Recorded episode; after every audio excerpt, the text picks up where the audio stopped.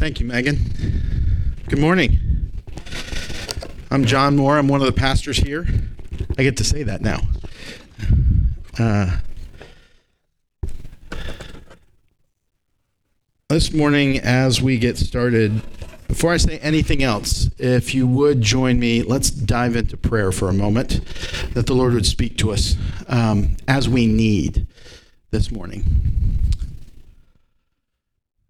Father, as as we dig into your word this morning, as we see more of who you are, we ask that you would reveal yourself and your heart to us in a way that shakes us out of, calls us to, that shakes us out of our normal routines and calls us to reflect you more and more in the world around us. Lord, we ask that as we hear from you that that we would be convicted where we have guilt.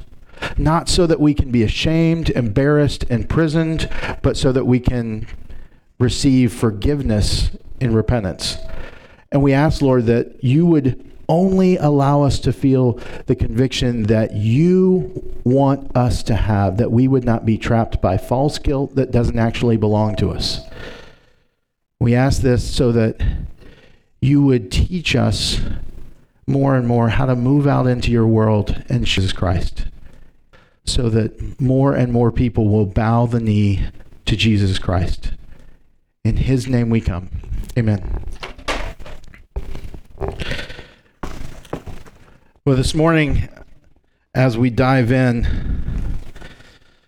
the passage that we look at talks about how God loves lost people and what Jesus saw as he was working in his ministry. But there's a challenge, like I just prayed. The reason why I did that is because there is often a challenge to us that we recognize that we do not share the gospel as we should, as much as we should, in the best way possible. And there's a lot of shame that can go with that. So as we get started, I really quickly just wanted to, to point out one of the men in our church, Andy Pittman, who's sitting back there, is probably one of the most talented evangelists, the, the most gifted evangelist that I've ever met personally. And certainly one of the, the most gifted ones in our congregation. Andy, I'm curious, would you say in your own life that you have room to grow? Is there are there things that you still want to do better or be be more clear about, be more effective about in sharing your faith? Okay, if you didn't hear that, he said absolutely. So if Andy can say that, then that should tell all the rest of us when you feel that way, that's okay. It is understandable that you should feel like there's more that I want to do. I want to do some things better. There's even maybe areas in which God's going to provoke me that I have sinned in how I did that. That is normal and that is right. The call there, like I prayed this morning, is that if God is calling you to repent, it is not to trap you in guilt and shame so that you don't actually do anything. It's instead to provoke us to find forgiveness and move on. I'm also curious in your own lives as we get started, what are some of the barriers that you find for witnessing? And this is, I want this to be interactive. If you have something on your mind, what do you find that are barriers to you sharing the gospel with other people? Just holler it out. Anybody? Asking, what will they think of you? So, biblically speaking, you might term that as fear of man. Um, but just the the uncomfortable nature of having opening up that conversation and wondering what people are going to think of you. Anything else? Okay, not knowing how to do it naturally. So having a difficult time in transitioning a, a conversation from other things into spiritual things and then into the gospel itself. Is that what you mean? Yeah, that's fair. Anything else? Them rejecting the message? Is that what i heard? Okay. So yeah the the, the hard thing uh, of that and and with that maybe not always but maybe also the fear that with that rejection of the message comes a rejection of you. Um, that could also be part and parcel. Any others? Okay. Afraid to say the wrong thing and mess them up. So, in other words, they they receive your message and that you didn't explain things as well as you could have, it turns them off to the gospel, something like that, or gives them a wrong understanding of the gospel. Yeah, that's understandable. I mean, you know, the Bible does talk about not everybody should be teachers because of the dangers that go with that. That's correct. Anything else? Yes. Repercussions at work. What does that mean?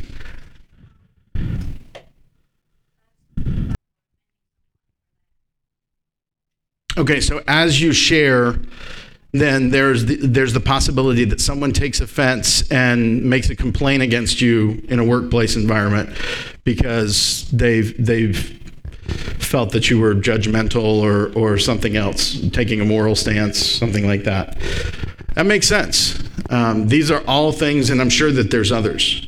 The reason why I bring them up is because these are the things that can often run through our heads that prevent us from actually sharing the gospel. But this morning, what we want to do is elevate the message of Scripture about God's heart because it's not the fears that we have that are going to help us. It's not answering the fears, it's going to see and reflect the passion that God has, the love that God has for lost people that's going to help us. As scripture says, it is perfect love that casts out fear. As you're looking at Matthew, he's going through Judea and he's working as he's going. He's been doing all sorts of things in the previous in the previous text. He's healed people. He's called Matthew as a, as a disciple. Um, you have the stories of healing a paralytic, of healing a demon possessed man, of healing those who have leprosy. There's a host of different things that go on. And then it's saying as he went in, as he went through all the cities and villages, teaching in their synagogues, proclaiming the gospel of the kingdom, and healing every disease and every affliction, when he saw the crowds, he had compassion for them because they were helpless, like sheep without a shepherd. So the first thing we want to look at is when it comes to God's love for the lost is what does he actually see when he sees these people? In the passage, we see a call on what we are supposed to feel when we look at those around us. What Jesus sees is, first of all, that they are shepherdless. He saw them harassed, scattered, like sheep without a shepherd. Now, this is this has a specific callback to another passage in scripture to Ezekiel chapter 34. If you'll give me one moment, if you want to turn your Bibles, that's fine, but I'm just going to read it very quickly starting in verse 1. This comes as a judgment from God pronounced upon religious leadership in the nation at the time, against the nation of Israel. The word of the Lord came to me Son of man, prophesy against the shepherds of Israel. Prophesy and say to them, even to the shepherds, Thus says the Lord God, all shepherds of Israel who have been feeding yourselves, should not shepherds feed the sheep? You eat the fat, you clothe yourselves with the wool, you slaughter the fat ones, but you do not feed the sheep. The weak you have not strengthened, the sick you have not healed, the injured you have not bound up, the strayed you have not brought back, the lost you have not sought, and with force and harshness you have ruled them. So they are scattered because there was no shepherd, and they became food for all the wild beasts. My sheep were scattered, they wandered over all the mountains and on every high hill. My sheep were scattered over all the face of the earth with none to search or seek for them. Sounds very familiar in, in the context of what Jesus was saying, right? And this is this makes absolute sense that Jesus says that they are shepherdless. He is not talking about a just a general metaphor. He is specifically looking at the religious leadership in Israel at that time. In fact, in the in the verses of the the rest of the chapter preceding this, right? We had this occasion repeatedly. So, when Jesus heals the paralytic man at the opening of chapter 9, he uses the phrase, "Your sins are forgiven you." And immediately, the religious leadership reacts in horror that he would have the audacity to forgive sins. Because only God can do that. They don't recognize who he is. And he has that interaction with them. Like he knows their hearts, and he says, "Well, okay, you think it's you th- you think that's such a big deal, so let me prove it to you that I have the power to forgive sins. Rise, take up your bed, and walk." And he heals him. Following that, he calls a little bit later. He calls Matthew, and Jesus is challenged by the Pharisees who come and say, Well, why does your master, they on where righteous, but sinners to repentance? It's not those who are healthy who need a physician, it's those who are sick. And then finally, just before this, and I mean immediately before this, in verse 32, you have Jesus healing a demon possessed man who's been unable to speak. He heals him, and people marvel over that, and yet immediately the Pharisees come back and say, Oh, he casts out demons by the prince of demons. So they're immediately challenging him. Just like those in Ezekiel 34, Jesus is pointing out that the religious leadership who should be shepherding the people are not. As I heard one commentator say, you have those sh- who should be feeding the sheep who are instead behaving like wolves. They are preying upon the sheep instead. They are not guiding the people into truth. So he sees them as an unguiding, uh, an unguided people because they have no shepherd. They have no one directing them to the truth. The religious leadership should be pointing them to the fact that he is the Messiah. He is the promised one. Instead, they're constantly trying to draw people away from the truth of the gospel. And secondly, then he sees them as an untended people. They aren't looking to care for those who God has given to them.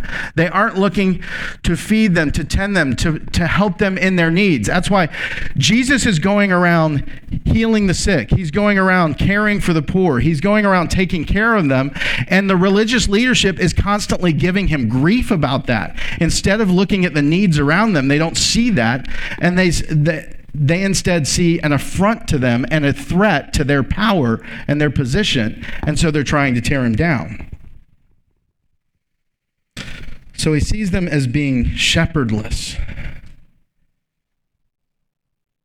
And he calls out the fact that they need someone who will guide them to the truth. They need people who will bring them to the message of the gospel, who will bring them to the reality of who God is and what he desires. And not only that, but he will also, they need people who will be taking care of their needs, their practical needs as well. He doesn't see that maybe as the principal thing, but that that is still part of it. Because, of course, he's going around and doing those things. He's going around meeting people and their needs. Now, think of the world that we live in right now, in our current circumstances and the call of the gospel on us. Think of the people who are in, in your own circles, people who you know. All the different messages and voices. How many true messengers of the gospel are those people hearing? Or are they being told that the answers lie in political power or personal philosophies, other religions, success at work, good health and good relationships, a host of all kinds of things. They're getting the same type of poor, shepherdless leadership and voices. And I would argue that in many cases, maybe not all, but in many cases, you wouldn't necessarily be able to put your finger on one other person besides you who you know could or would be willing to share the gospel with them, to share the true message of hope. Because that's the right hope. The other messages, just like the Pharisees, they couldn't provide truth that would bring life to these people. They could provide rules, they could provide systems, they could provide ideas, but none of it was ever going to satisfy. Only God was, only the one true God and the message of salvation through Jesus Christ is going to do that. So this morning, I encourage you to look at the people around you and feel the brokenness, the sorrow, feel his compassion as he looks on those people who do not yet know him and sees just how lost they are, how little they have. And I hope that this will be a call to us to reflect that heart, to reflect that love and that compassion. And say, I want to reach out. I want to help them because I see apart from Christ, there is nothing that's going there is nothing that's going to work. Just metaphors. He's been talking about the shepherd. They saw them as sheep without a shepherd.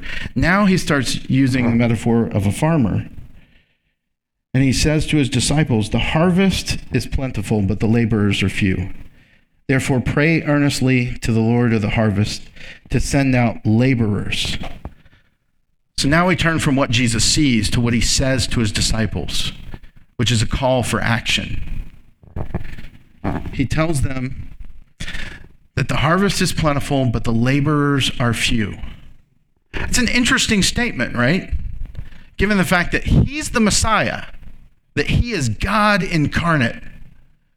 And yet he's telling the disciples, we need more people. We need more people. It's, it's an oddity that, that we know that God doesn't need us in the sense that we add anything to his purpose, uh, to, sorry, to his person. And yet, he commands and calls us to his purpose to the message of the gospel. And there was no other design. It's not like God had had some other plan that primarily depended on the angels spreading the message of the gospel. And then, oh, that didn't work out so well, so we're going to use people instead because they're they're right next door. No, the plan has always been for people to be his primary agents on this earth for people indwelled by the Holy Spirit. And this even goes back to the Old Testament. This isn't new and this this isn't unique to the New Testament. Even in the Old Testament, Israel was supposed to be a light to the nations. They were supposed to be drawing them in. They were supposed to be reaching them with the message of the one true God. They didn't do a good job of it. But that was still the plan. And that hasn't changed now with Jesus. That hasn't changed under what will be the new covenant. The only difference is, is the fact that now the Holy Spirit indwells every single believer. And so God goes out with us constantly at all times.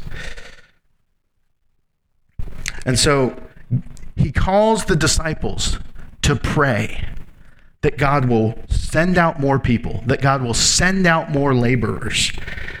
The plan was always for people, and, and one of the roles that we have is to ask that God would raise up people in those, those people who you know, right? Those people who you are aware of who do not know Jesus, to pray that God will raise up people in their life to be able to speak the message of the gospel, that it would touch them, that it would hit them and make them want it in such a way that they will bow the knee to Jesus Christ and have their lives radically transformed through the message of the gospel. But he isn't just asking them to pray.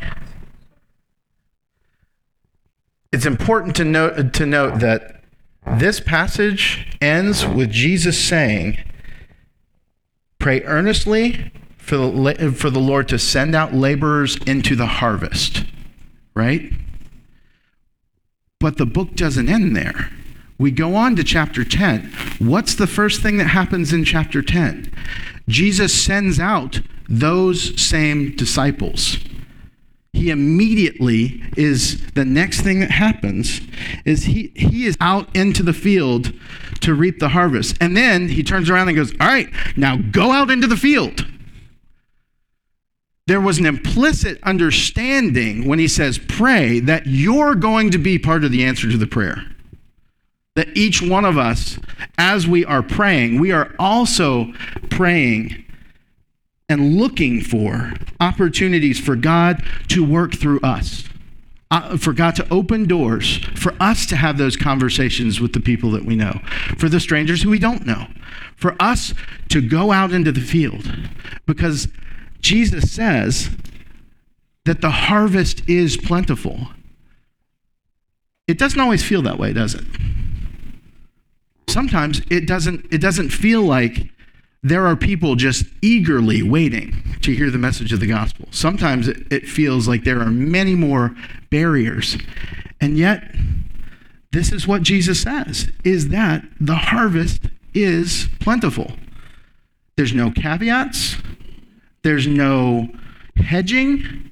Instead, he says, there are people out there who I am ready to bring into my family. All you got to do is go out and find them. And, and so for, for us, the call is to step out of our comfort zones, to reach out into the world around us that is in desperate need. And not only pray that God would bring people into their lives, but also pray and look for the opportunities that He's going to present. He, you know, He says that the harvest is plentiful. And I don't want to over, I, I certainly don't want to, to sell the idea that, like, if you don't go, people are going to go to hell, all right? We believe in a God who is sovereign, who is drawing people to himself. And no one is going to go to hell just because you didn't preach the message. And yet, we are given these pictures of the gospel that explain urgency, right? Because if the harvest is plentiful, the, the fruit, as it were, the grain is ripe, it's ready to go. What happens if it doesn't get harvested? It dies, it perishes.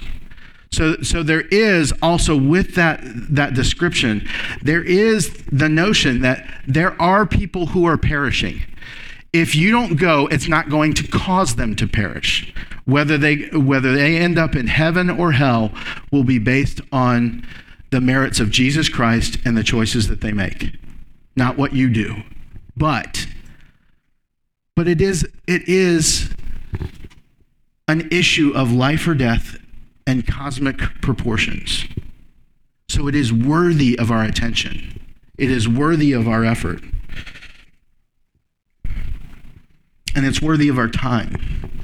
I think that's one of the things that wasn't mentioned as one of the barriers this morning, but it's something I, would like to ask you to consider. Is that because the because the the call of the gospel says that we are to look for opportunities for God to work through us. One of the things that it challenges us to do is to not hold our time and our plans so tightly that we fail to see the people around us. Let me ask you this Do you notice the people um, today and what they're going through? Do you notice the people who are around you at the gas station and a host of different other things? I don't think that it's any shock or any surprise if I were to say, it is so easy for us, and I'll certainly say it of me, it is so easy for me to get wrapped up in the things that I'm thinking about, the things that I'm working on with work, the stuff that's happening at home, that I don't notice the people who are around me, that I don't see them clearly, and notice if there are opportunities.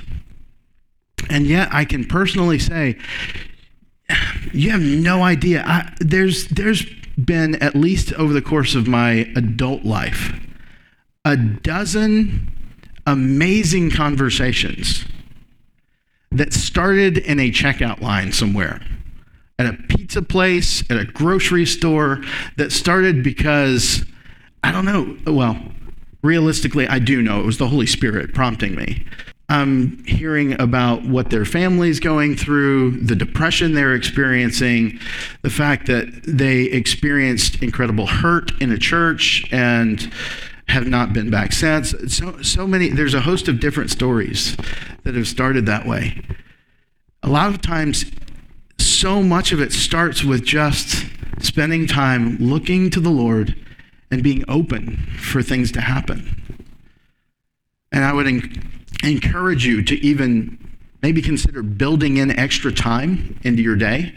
Like if there are places you need to go, give yourself an extra five minutes so that when you get there, you're not immediately, oh, I got to rush in and make sure that I'm there on time. Um, look for ways to try and hold loosely your plans and your schedule. As we close, I want to spend a few minutes just praying and contemplating. You each have areas in your own life that you you move, the circles that you move in. And if if you want to, you can imagine it like a target.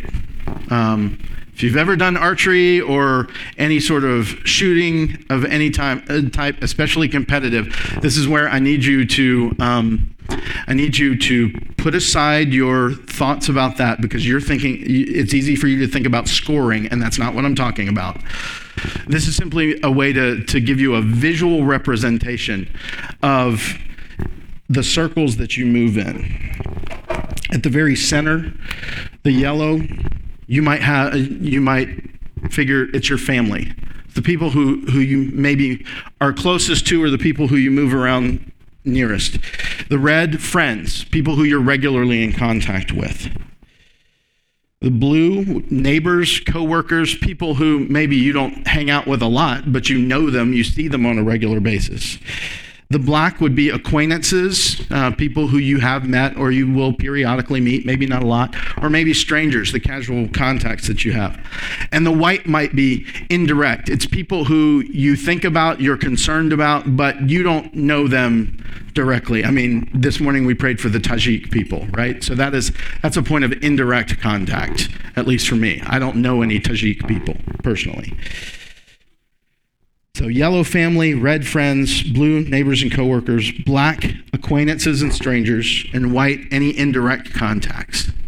These are all the areas in which you have some measure of influence. And I'd ask you to take a few minutes before I'll close us in prayer to think about and see if the Lord would provoke to your own mind any people that He wants you to begin praying for or reaching out to people who you know or are not convinced um, that they know Jesus. People who you know do not know Jesus or you're not convinced that they do.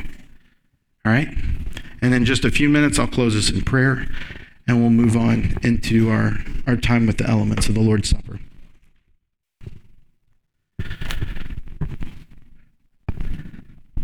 We have received a gift that we could not earn. We had no hope. And yet you saw us in the middle of our sin and brokenness. You pursued us. You brought other people around us to tell us the good news of Jesus, to teach us so that we could understand the details of it to walk us through our objections and challenge our preconceived notions. And you brought us into your family, into the kingdom of your Son. And we are so grateful. We pray that we would hold that joy that we have in you that we would see it and be inflamed by it and see your heart for us and be overcome so that we can look at those around us who don't know you and feel that same care for them, feel that same pull to see them come to know the one who can satisfy.